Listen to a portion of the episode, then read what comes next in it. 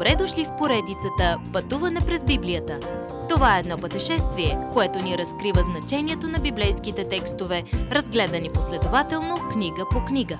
Тълкуването на свещеното писание е от доктор Върнан Маги. Адаптация и прочит, пастор Благовест Николов. Жива вяра. И богатството и немотията може да са проклятие. В книгата Притчи, глава 30, стих 8 гласи Не ми давай нито едното, нито другото. Какво тогава е Божието решение за бедността?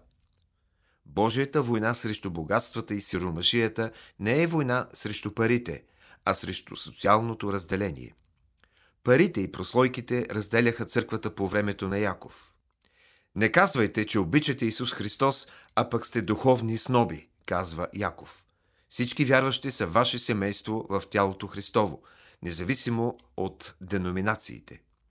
Има за друга от вярващи – богати, бедни, обикновенни, благородни, роби, свободни, юдеи и езичници, гърци и варвари, мъже и жени. Ние сме едно, когато Исус Христос, Господ, е общия знаменател. Всички заставаме в подножието на кръста. Някои хора идват в църквата с хубави дрехи и много блясък. Изглеждат като фукащи се пауни. Други идват с разпокъсани дрипи – Внимавайте да не кажете на бедняка да седне отзад, а на пауна отпред. Кой знае дали бедният вярващ не е най-духовно богатият в тази църква? Ако искате да сте угодни на Бога и да му се покорявате и да действате отговорно, Яков казва много ясно какво да правите. Обичай ближния си като себе си. В допълнение на това как да се отнасяме един към друг, Бог ни изпитва и чрез нашите дела, нашите действия.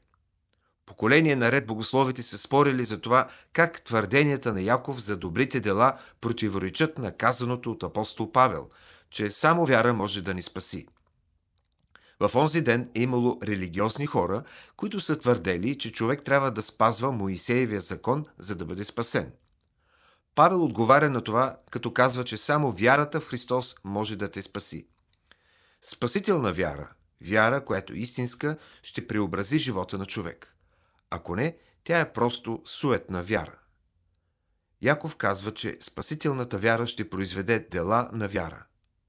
Вярата, която не произвежда добри дела, е фалшива. Вършенето на дела следва вярата. Можете да разберете дали вярата е истинска, само като погледнете нечи живот.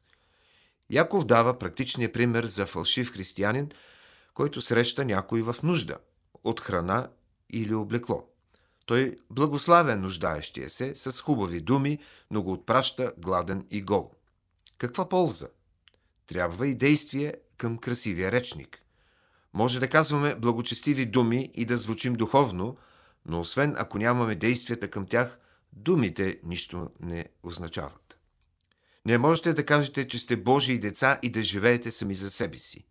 Нека действията ви говорят за вас – вие казвате с живота си дали вярата ви е истинска или не.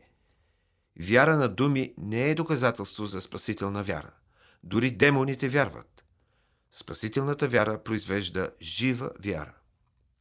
Вярата е коренът и коренът произвежда онзи плод, чийто корен е. Ако имате корена на слива, след време ще давате сливи. Ако имате жива вяра в Бога, ще имате благочестив плод в живота си. Вяра без дела е като мъртво тяло в моргата. Но живата вяра ни показва в кого вярваме. Следващият път. Какво казват думите ни за нас? Уважаеми слушатели, вие чухте една от програмите в поредицата Пътуване през Библията. Ако ви е допаднало изучаването, заповядайте на www.ttb.bible, където има много и различни програми на български язик – ако свалите нашето мобилно приложение от ttb.bible, ще получите достъп до систематично изучаване на всяка книга от Библията. Разкажете ни как Божието Слово променя вашия живот, като ни пишете на електронната ни поща info@studio865.org или в нашата фейсбук страница Пътуване през Библията. Освен до аудиопрограмите, чрез мобилното приложение ще получите достъп и до различни материали. И на още едно място ще намерите нашите обяснения на библейските текстове. На платформата YouVersion за всяка книга от Библията ще намерите наш план за прочит и аудиопрограма с обяснение на прочетеното. Благодарим ви и до нови срещи в онлайн пространството.